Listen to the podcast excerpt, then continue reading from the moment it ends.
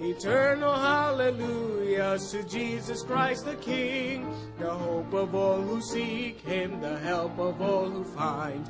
None other is so loving, so good and kind. Let's go, He lives. He lives, Christ Jesus lives today. Amen. He walks with me and talks with me along life's narrow way. He lives, He lives, salvation to impart.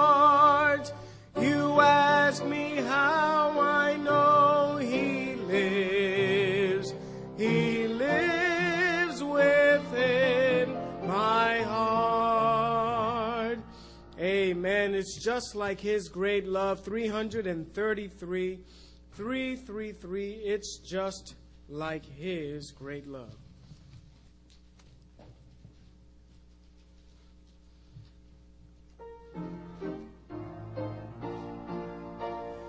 A friend I have called Jesus, whose love is strong and true, and never fails howe'er 'tis tried, no matter what I do. I've sinned against this love of His, but when I knelt to pray, confessing all my guilt to Him, the sin clouds rolled away. It's just like Jesus to roll the clouds away. It's just like Jesus to keep me day by day. It's just like Jesus all along the way. It's just like His great love. Sometimes the clouds of trouble bedim the sky above. I cannot see my Savior's face. I doubt His wondrous love. But He from heaven's mercy see, beholding my despair, in pity burst the clouds between, and shows me He is there. It's just like Jesus to roll the clouds away. It's just like Jesus to keep me day by day. It's just like Jesus all along the way. It's just like His great love.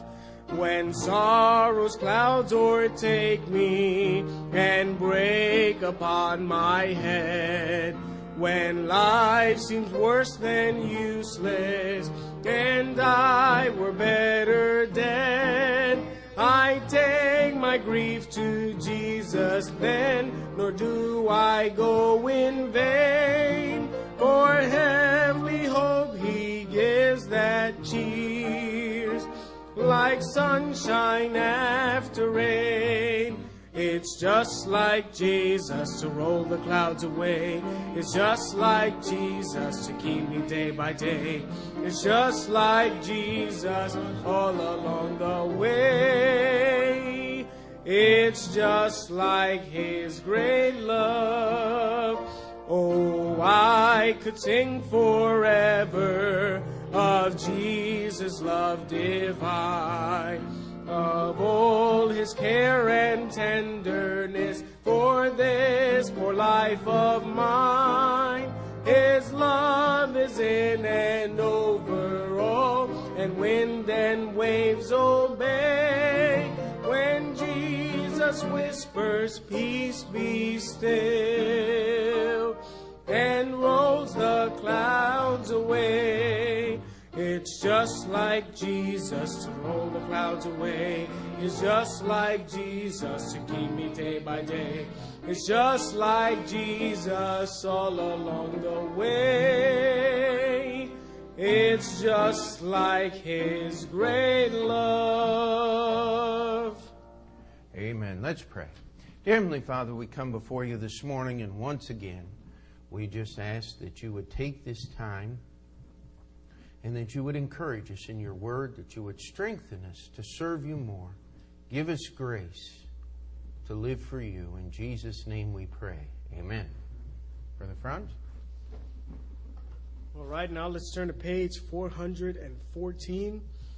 414. The Christian life is about trusting and obeying. Amen. 414. Trust and obey. When we walk with the Lord in the light of His Word, what a glory He sheds on our way. While we do His good will, He abides with us still, and with all who will trust and obey. Trust and obey, for there's no other way to be happy in Jesus, but to trust and obey. Not a shadow can rise, not a cloud in the skies, but a smile quickly drives it away. Not a doubt nor a fear nor a tear can abide while we trust and obey. Trust and obey, for there's no other way to be happy in Jesus but to trust and obey. But we never can prove the delights of His love until all on the altar we lay. For the favor he shows and the joy he bestows are for them who will trust and obey. Trust and obey, for there's no other way to be happy in Jesus but to trust and obey. On that last then in fellowship sweet we will sit at his feet or we'll walk by his side in the way. What he says we will do where he sends we will go never fear only trust and obey trust and obey for there's no other way to be happy in Jesus but to trust and obey. Amen. And we do it all for Jesus. Page 500, 500, all for Jesus. Amen.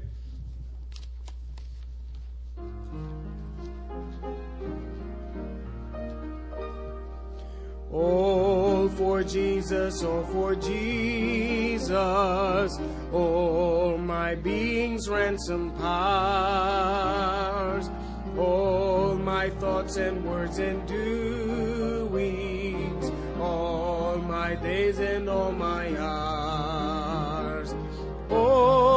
Jesus, all for Jesus, all my days and all my hours.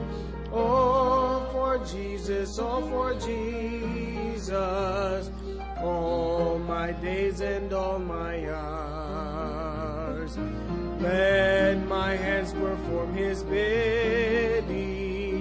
Let my feet run in his ways. Eyes see Jesus only.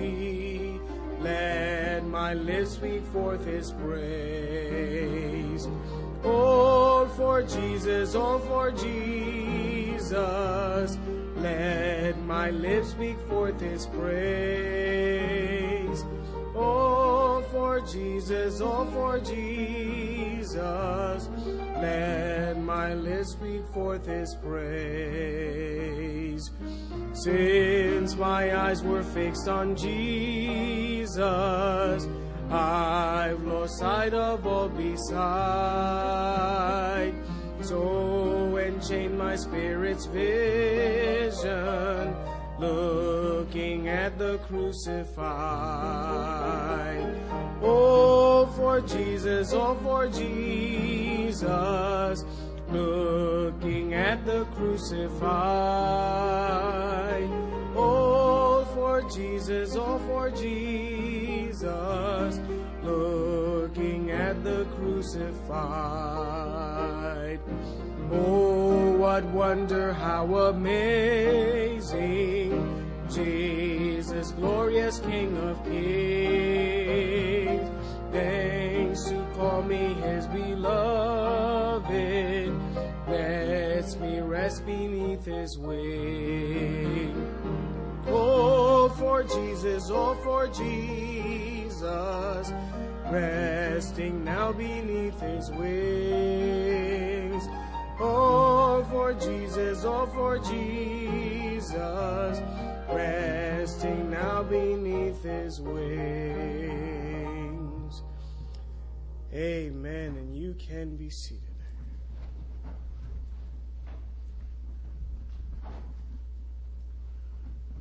All right, we want to welcome you to our services today. And uh, I had several ideas on what I wanted to preach about this morning, but uh, uh, due to circumstances beyond my control, I think I'm going to preach about snow. And uh, the, the Bible has a little bit to say about snow. There's about 29 references in your King James Bible to this thing called snow. And and um, as I was looking through those verses, I said, there, there's a sermon about snow. And uh, I mean, uh, besides, what else are you thinking about anyway? Uh, we, we may actually set the record today, they're talking about. Uh, uh, and, and we'll get into that a little bit later in this. Uh, there's, even with all of the crazy stuff that happens, snow is still a, relaxing thing. I mean, there's just like a hush that falls over the city. And, and part of it's because nobody's moving. Amen. But uh, uh, there's danger to snow, yes, and, and uh, actually the Bible even addresses that. There's there's a lot of different things, but uh, we're going to have to jump around in the Bible quite a bit. So get your Bible or Pew Bible out if you don't have one, and uh, we're going to turn and we're going to start in Job chapter 9. Job chapter 9. And uh, Job is trying to uh, talk to his three friends here. And of course, if you had friends like Job had, you wouldn't need enemies, now would you?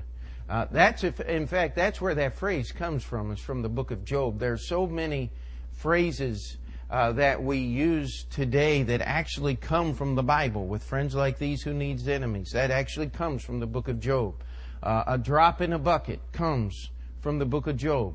Uh, there's just uh, many, many different uh, things, and and uh, one of these days I'm going to try to steal another man's sermon. his name is Sam Gipp. He preached a message years ago on you will quote the King James Bible if you speak English. And uh, there's a lot of truth in that. It doesn't matter where you go, uh, uh, uh how much you, how many of you said, I got to get my stuff ready. It comes out of the Bible. Uh, all of these things. I mean, you're going to quote this book called the Bible if you speak English. It just has that kind of influence. But look at verse 30 of Job chapter 9, and we're going to see the first thing that the Bible tells us about snow. It says, If I wash myself with snow water and make my hands never so clean. Now, the rest of the passage goes here. Job says, No matter how clean I make myself, you guys are going to accuse me of every dirty, rotten thing in the book. And that's what his friends were doing. And uh, here we have Job talking about purity. You know, even in New York City, it takes several days for that beautiful white snow to turn sooty brown and black and green and whatever other color you might just happen to uh, come across. Uh, but it is just something to look out and see white. In fact, uh, the first time I looked out the window this morning, all I saw was white. Uh, I couldn't see anything. I couldn't hardly see across the street and see the buildings. Uh, I, where'd everything go? It's just like God covered everything in a blanket of white. And the first thing about snow is we see purity. snow is clean. David said in Psalm 51, verse 7 Purge me with hyssop, and I shall be clean. Wash me, and I shall be whiter than snow. Isaiah 118 says, Come now, let us reason together, saith the Lord. Though your sins be as scarlet, they shall be white as snow. Though they be red like crimson, they shall be as wool. God is, uses snow as a picture of purity and beauty. By the way, it's interesting. It says, though your sins be as scarlet. Uh, we've, in the past, done a lot of, of uh, preaching out on the street. We have a, uh,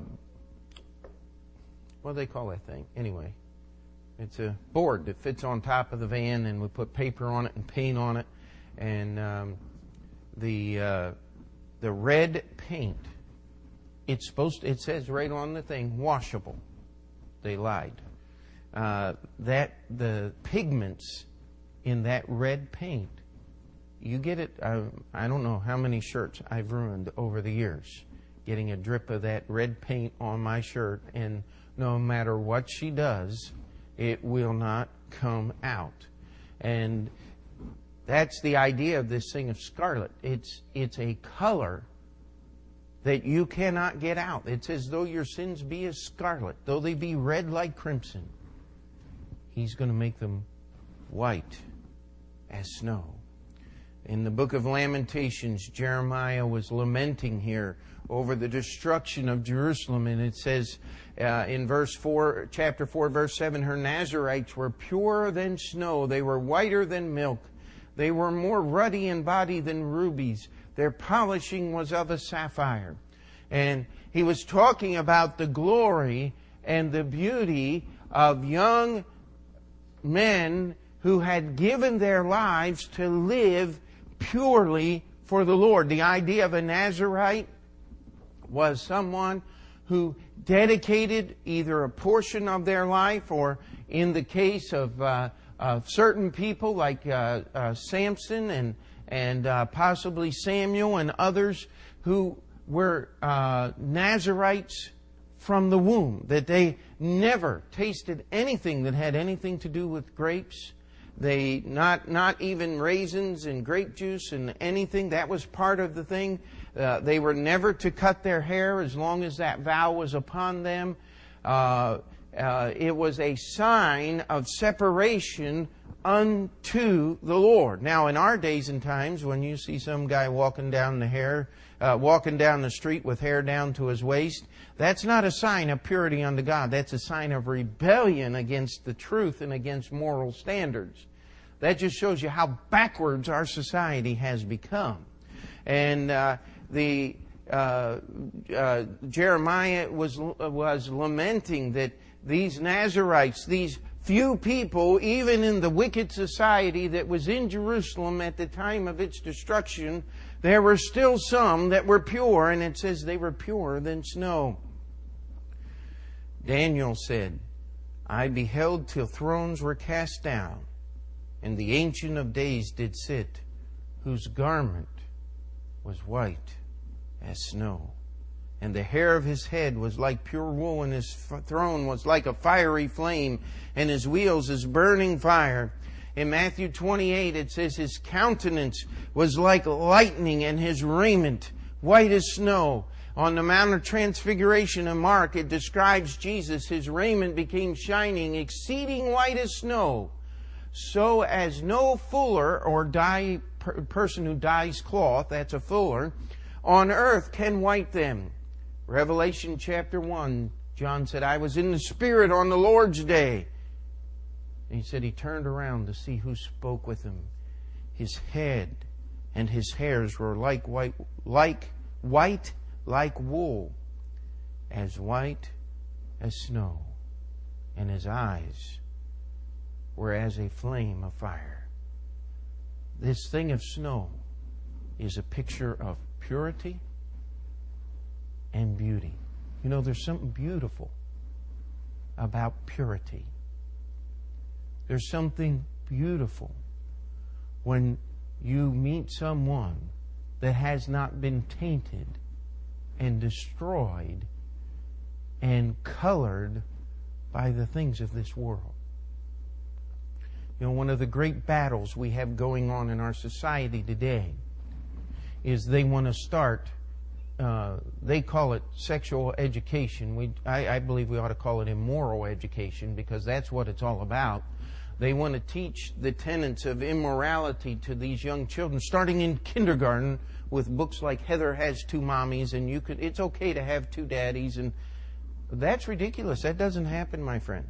That's not reality. Uh, uh, last time I checked, uh, it, has been this way since creation, with the exception of the birth of our Lord and Savior Jesus Christ. It takes both mommy and daddy to make a kid. And uh, you can say what you want and do what you say, but it, it's still, uh, even with all of our advances in science, uh, they have not cloned a human being yet.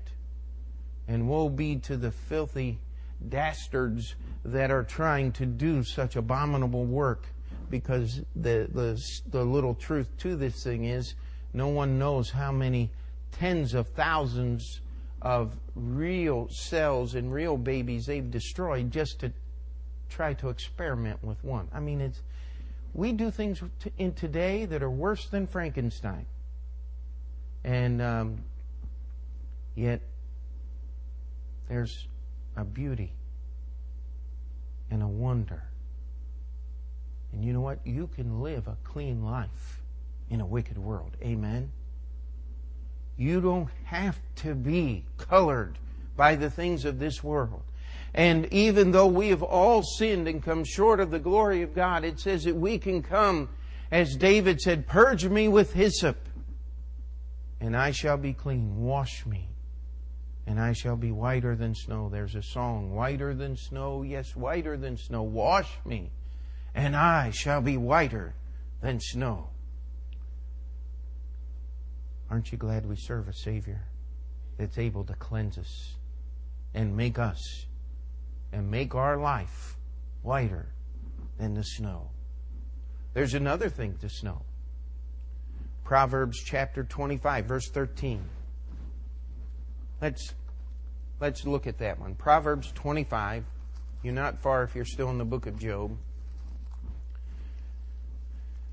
And what I've done is just gone through and divided up most of these verses that deal with snow. Almost all of them we'll deal with this morning in one time or another. And uh, we'll still have you out before uh, the snow stops, I imagine. Uh, but Proverbs chapter 25 and verse 13 says, As the cold of snow in the time of harvest, so is a faithful messenger to them that send him, for he refresheth the soul of his masters. Now, how many of you looked out and saw all that snow this morning and just said, just felt like I'm to I'm to beat it today. I'm to make that challenge. I'm to make it. I mean, that's why you're here, right? You did. You beat the challenge. You beat the snow. And we're glad everyone did. Now, I didn't beat the snow this morning. Now, my boys did. They went out and shoveled the walk. Uh, they, they beat the snow and they brought about half of it back in the house with them, I think. But uh, there is something refreshing and invigorating, and just plain relaxing about snow. I mean, there's a great temptation. You look at that, all that snow out there and pull the covers up tighter and roll over and just go back to sleep. I'm glad nobody here did that. But it says, as the cold of snow, there's, there's just something refreshing. There's something good about snow. And uh, it says in Isaiah 55 and, and verse 10, For as the rain cometh down and the snow from heaven, and returneth not thither, but watereth the earth, and maketh it bring forth and bud, that it may give seed to the sower and bread to the eater. Snow is important. One of the great factors in our reservoir system in, in New York City is the snow in the Catskill Mountains. And you know what? I'm glad it's snowing up there. Amen. Because we're going to have water this spring. And the more snow they get, the better it is for us. I really like it when it snows in the Catskills and sprinkles in New York, rain in New York City. You don't have to shovel rain most of the time. And, uh, uh, but uh, there's just something refreshing about the snow. It provides food and the chance to grow crops in the spring.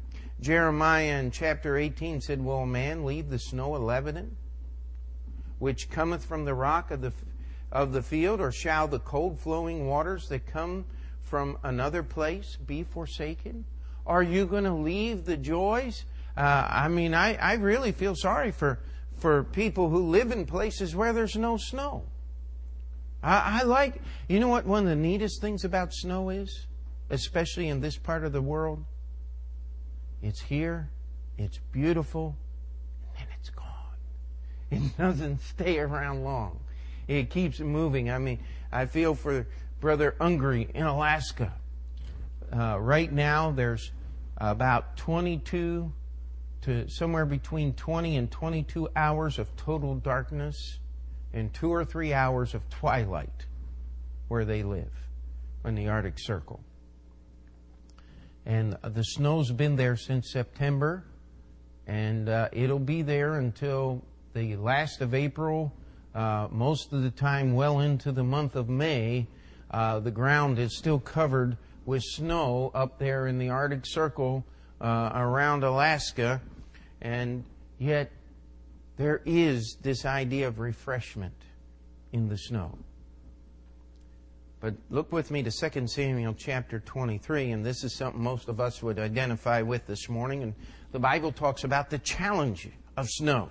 That snow can make life incredibly challenging, and it's going through here the list of David's mighty men, and we get here to a fellow named Benaniah, the son of Jehoiada.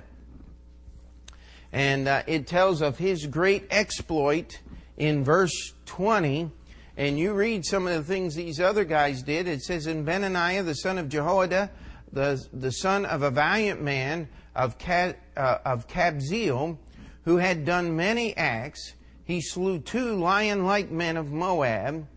He went down also and slew a lion in the midst of a pit in time of snow.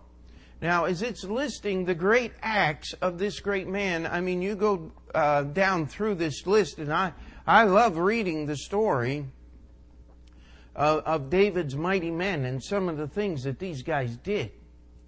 Um, the, the story is there where David was, was uh, hiding from King Saul, and, and there was a Philistine garrison. The Philistines controlled the town of Bethlehem. And David was standing there and he was looking out. And he says, Oh, I remember as a boy drinking the water of the well in the gate of the city of Bethlehem. And his three mighty men. Now, Benaniah wasn't one of the three mighties, but he was in the group. They said, You know what? David would like a drink from the well at Bethlehem. So they got together, and the three of them went down to the camp of the army of the Philistines. Broke through the camp of the army, broke through the guards, went through, and I, I imagine there was bodies laying all over the place by the time these three guys were done. And, and the Philistines are trying to figure out what was going on. Why are we being attacked? And, and looking for all the rest of the men. And here comes three guys. They run down to the well, let a pitcher down, bring up the water, cut the rope, and take the pitcher with them and run away with a pitcher full of water. And they're just sitting there going, What are these crazy Jews doing? Well, David wanted to drink. And so you Philistines are going to pay for it. And uh, but it tells us that David wouldn't drink the water. It says he poured it out unto the Lord as an act of worship because of the great love that these three men had for their leader. Benaniah was one of those mighty men. In fact, it was Benaniah who was going to continue after David had died and be the one that was the protector of Solomon and the leader of Solomon's soldiers and the one that established Solomon in the king in the kingdom. and one of the acts that Benaniah did uh, um, was it says that he went down into a pit. Now, could you imagine? Here, somebody had dug this big pit, and it was so big and it was so steep that a lion could not jump out of this pit. It had been trapped in this pit. Now, lions can jump 40 feet through the air. Now, they can't vertical jump 40 feet out, uh, but, you know, it, it, you're talking about an incredible beast here, and he goes down and it's snowing. Now, how many of you like to climb down in a cage with a lion and there's snow all over the ground? Not me. Not this fella. I, I would not qualify as one of David's mighty men. But uh, Benaniah jumped down in that pit and he said, This lion is trapped in here. He said, If this lion gets out somehow or if something else falls into this pit, the lion's going to eat it. He said, We better make things safe. So he jumps down in the pit with the lion and kills the lion. I mean, there's some challenges to this thing called snow trying to drive. Mrs. Saravia got in from Long Island this morning and immediately got the van totally stuck where she can't move it in front of the church. Uh, we're going to have to go dig it out after the service this morning so she can get out and go home. But the uh, there are some challenges to snow, and part of that challenge listed Benaniah, son of Jehoiada, as one of the mighty men. Let's turn to Job chapter 38. Job chapter 38.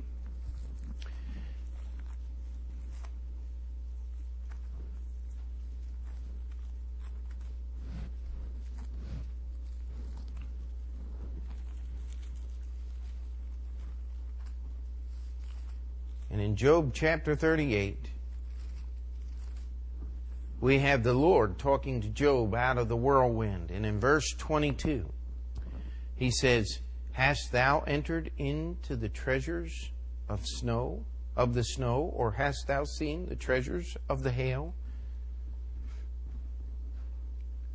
How many of you know what he's talking about? How many snowflakes do you think have fallen just in New York City in the past 24 hours? Could anybody count that up? Boy, I sure couldn't. Every one is different. Every one of them is different. If you could take them and put them under a magnifying glass, you could see how beautiful. Now, I've seen pictures. I just have, uh, it'd be very difficult to. Uh, get all of the equipment that you would need. You need a microscope, actually, but it's got to be done in such a way that you don't melt the snow before you see it. Uh, that's kind of hard to do. Uh, I've seen some of the beautiful pictures of, of snowflakes, and you know, as all that man can do, we can't recreate the, the snowflakes. I mean, just look at how good and how big and how powerful God is. He takes time. I mean, to make every snowflake different. And we think, oh, yeah, well, God set up the natural processes and it just. You know, I, I think we put too much in natural process. Yes, God set up the natural processes that make the snow, but I think He still has a little hand in what's going on, don't you? I mean, there are treasures in the snow. And, and I love to think about this.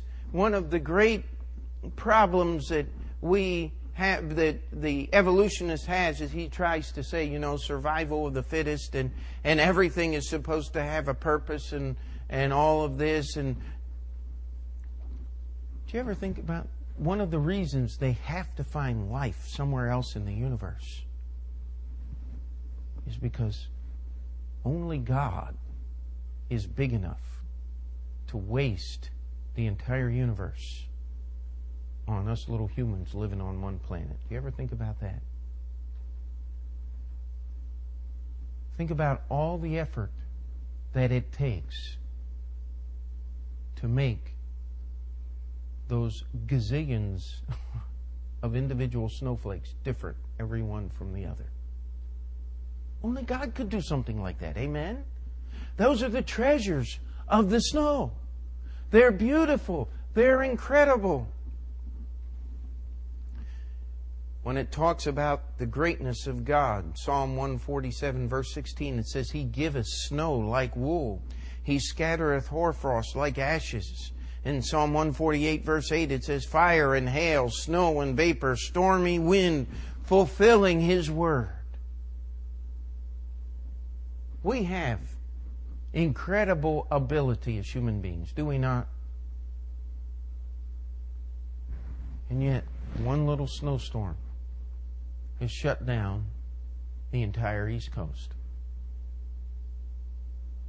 I mean, there's not much moving today, is there? Uh, the surest way of getting around today is on what God gave you when you were born. It's called feet. Uh, a pair of snowshoes wouldn't hurt. But uh, the whole idea here thing is snow shows us the power and the glory and the greatness of God. Amen. It shows us the purity and the beauty of the actually the beauty of purity is what it shows us and how wonderful it is. Snow gives you refreshment. It's a good thing. There's some challenges, but it shows us the power of God. Then the last one we're going to look at this morning is snow sometimes presents some dangers and some problems as well, doesn't it? I mean, we've got to be realistic. I mean, there were some people that called me up and and said, "Pastor, should I try to come out in this stuff?" And and uh, I, I said, "Well, if you're just coming out by yourself, it wouldn't be bad. But bringing that little baby out in the snow and things, that just might not be the safest thing in the world." I, I certainly wouldn't want to trust my safety to some of these guys that drive these taxi cabs in the snow, would you? Uh, I mean, they don't drive well in normal weather. Uh, I, I, certainly wouldn't trust them driving on slick pavement and things. Uh, there is some danger.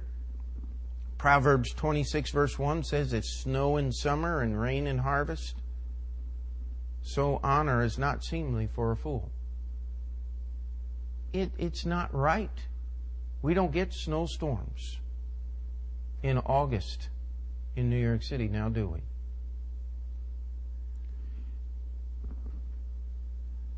Proverbs 31 talks about the virtuous woman. It says she's not afraid of the snow for her household. For all her household are clothed with scarlet. Her, her house is protected. In the book of Job, there's a couple of places here where Job is trying to argue with his quote unquote friends. And he says, uh, talking about the little streams that appear in the wintertime. He says, which are blackish by the reason of ice and wherein snow is hid, and as soon as the summer warms up, those streams disappear. There's, there's a lot of people who are, are like snow. They show up. Boy, they're ready to go and everything looks good and everything is wonderful. And as soon as the heat gets turned up, man, they're, they're gone. There's a lot of people like that. There's some dangers that snow shows us. It says, Drought and heat consume the snow waters. So doth the grave those which have sinned. You have, uh, especially there in, in the Middle East, you have the snow come and, and it'll land on top of the mountains. And as the spring comes and that thaw begins, there'll be these rushing little streams and rivers that just come down and water the plains but then comes the dry season. And it's not too long. How many of you ever heard of the term wadi? Uh, w A D I. Uh, if you listen to the news, uh, they even have names, n- name many of these. What a wadi is, is a dry stream bed. And in the, in the spring, the water will rush down and literally carve into the stone and into the ground this little stream for repeated, but as soon as the weather gets warm, they're gone. every once in a while you can get down in there and maybe in a corner or something, there, there might be just a little trickle of water under the ground that might save someone's life. But for the most part, those things dry up. And, and it tells us, you know, one of the, like I said, one of the most wonderful things about snow is it's not going to be here all year. Amen. Yeah, it's, in fact, what is it? It's going to be back up around 40 degrees on Tuesday, they said. And uh, warming up, and, and all this stuff's going to melt. And then we're going to have real fun because we'll have 18 inches of slush on the ground. And hopefully it won't get cold and freeze and do all that great stuff that it does on occasion. But snow does present some dangers and some problems. It shows, it illustrates to us the weakness and the all I can think of is the lack of longevity, whatever that word is, uh, the shallowness of some human endeavors. Here today, gone tomorrow. Fickleness, that's a good word. And as we look at snow today, because that's all you're going to be doing today once you go outside, looking at snow, right? Could we remember the beauty of purity and how wonderful thing and how beautiful purity really is. And we can be made pure through the blood of Jesus Christ. We think of the refreshment that snow brings. There's just something about snow that relaxes you a little bit until you come back in from shoveling it. and then you get all sore. Um, there's a challenge snow shows us the power of God. Who else, what else could take the time to make all of those individual snowflakes different from one another? Only God could do something like that. It's funny how that just a little snow shuts down just about everything. You know, you can only do so much. God is great. And it also shows us and illustrates for us some of the dangers and problems of the frailty of human character. Not a fiery sermon this morning, but I figured since that's going to be on all of our minds and all of our hearts and thinking about the snow, maybe we ought to just get a little bit of principles from God's Word to remind us. And as we go out and we, we look at all that snow and we think, oh, good night, what am I going to do? Just remember each snowflake is different one from another. God's power and His goodness. It's wonderful to see all that white snow quiet and still, and it just, it's like a blanket of insulation. It just cuts the noise. It's a wonderful thing. And it won't be here long. And it reminds us that we don't need to be snow like in our character. Amen. We need to be here year round serving the Lord. Let's pray. Heavenly Father, we come before you this morning. And Lord, we just think of these things that your word says about snow. Lord, we think about men like Benaniah, the son of Jehoiada. Lord, we could have developed this message in many other ways, but we just come before you and ask that you would help us to be valiant of character, to remember the beauty of purity, to remember the greatness of our God. Lord, to allow the refreshment that snow brings, and to remember the warnings to guard against fickleness and, and frailty in our character. Lord, we ask that you would work in our lives, that we would worship you. In your name we pray. Amen. Let's take our hymn books and Brother Franz come and and uh, page number 500, we'll sing that song, All for Jesus again. And if you would like to come and pray, we'll open the altar this morning. We won't take time. Page number 500. Let's just sing it out. It's okay. We'll be fine.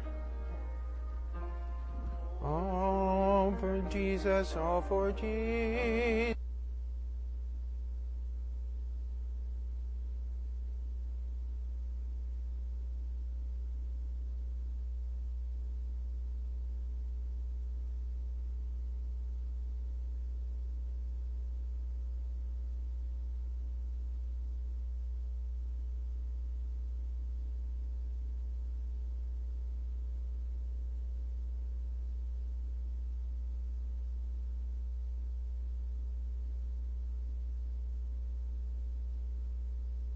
My, uh, we'll just let the piano continue to play.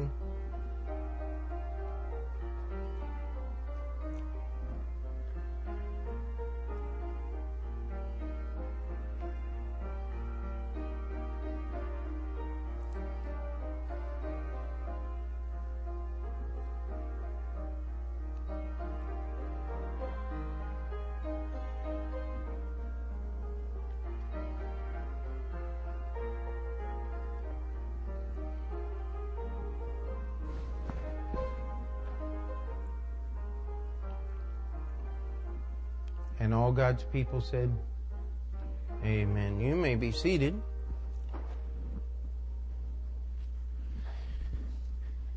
And uh, just a couple of things. Uh, if if anybody comes tonight, we will have service at six o'clock. We'll have the doors open, and uh, we'll spend some time in prayer.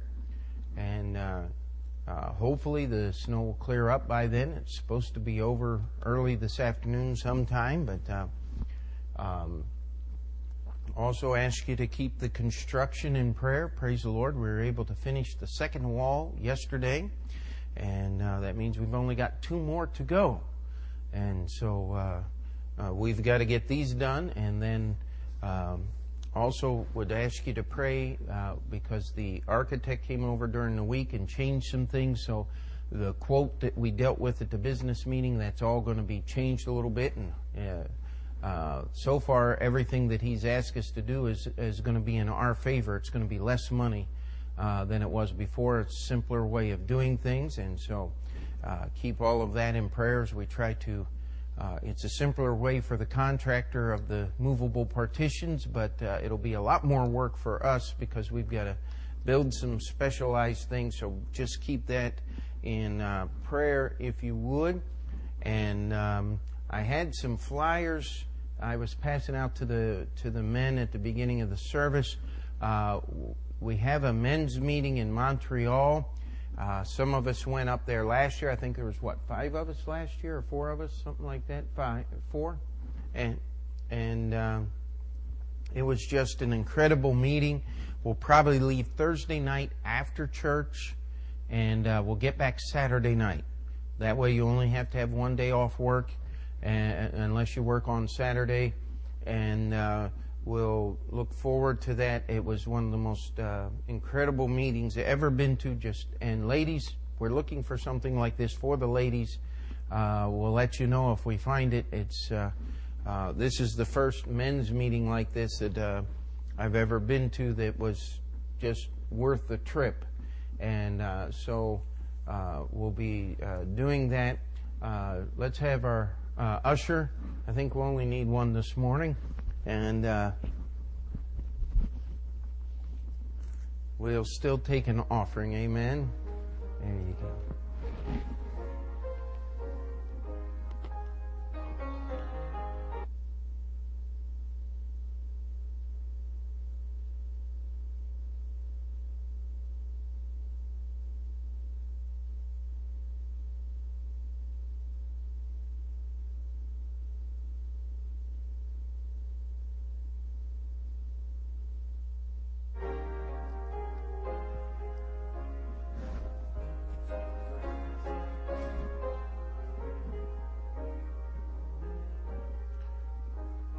Brother George, would you ask God to bless the offering?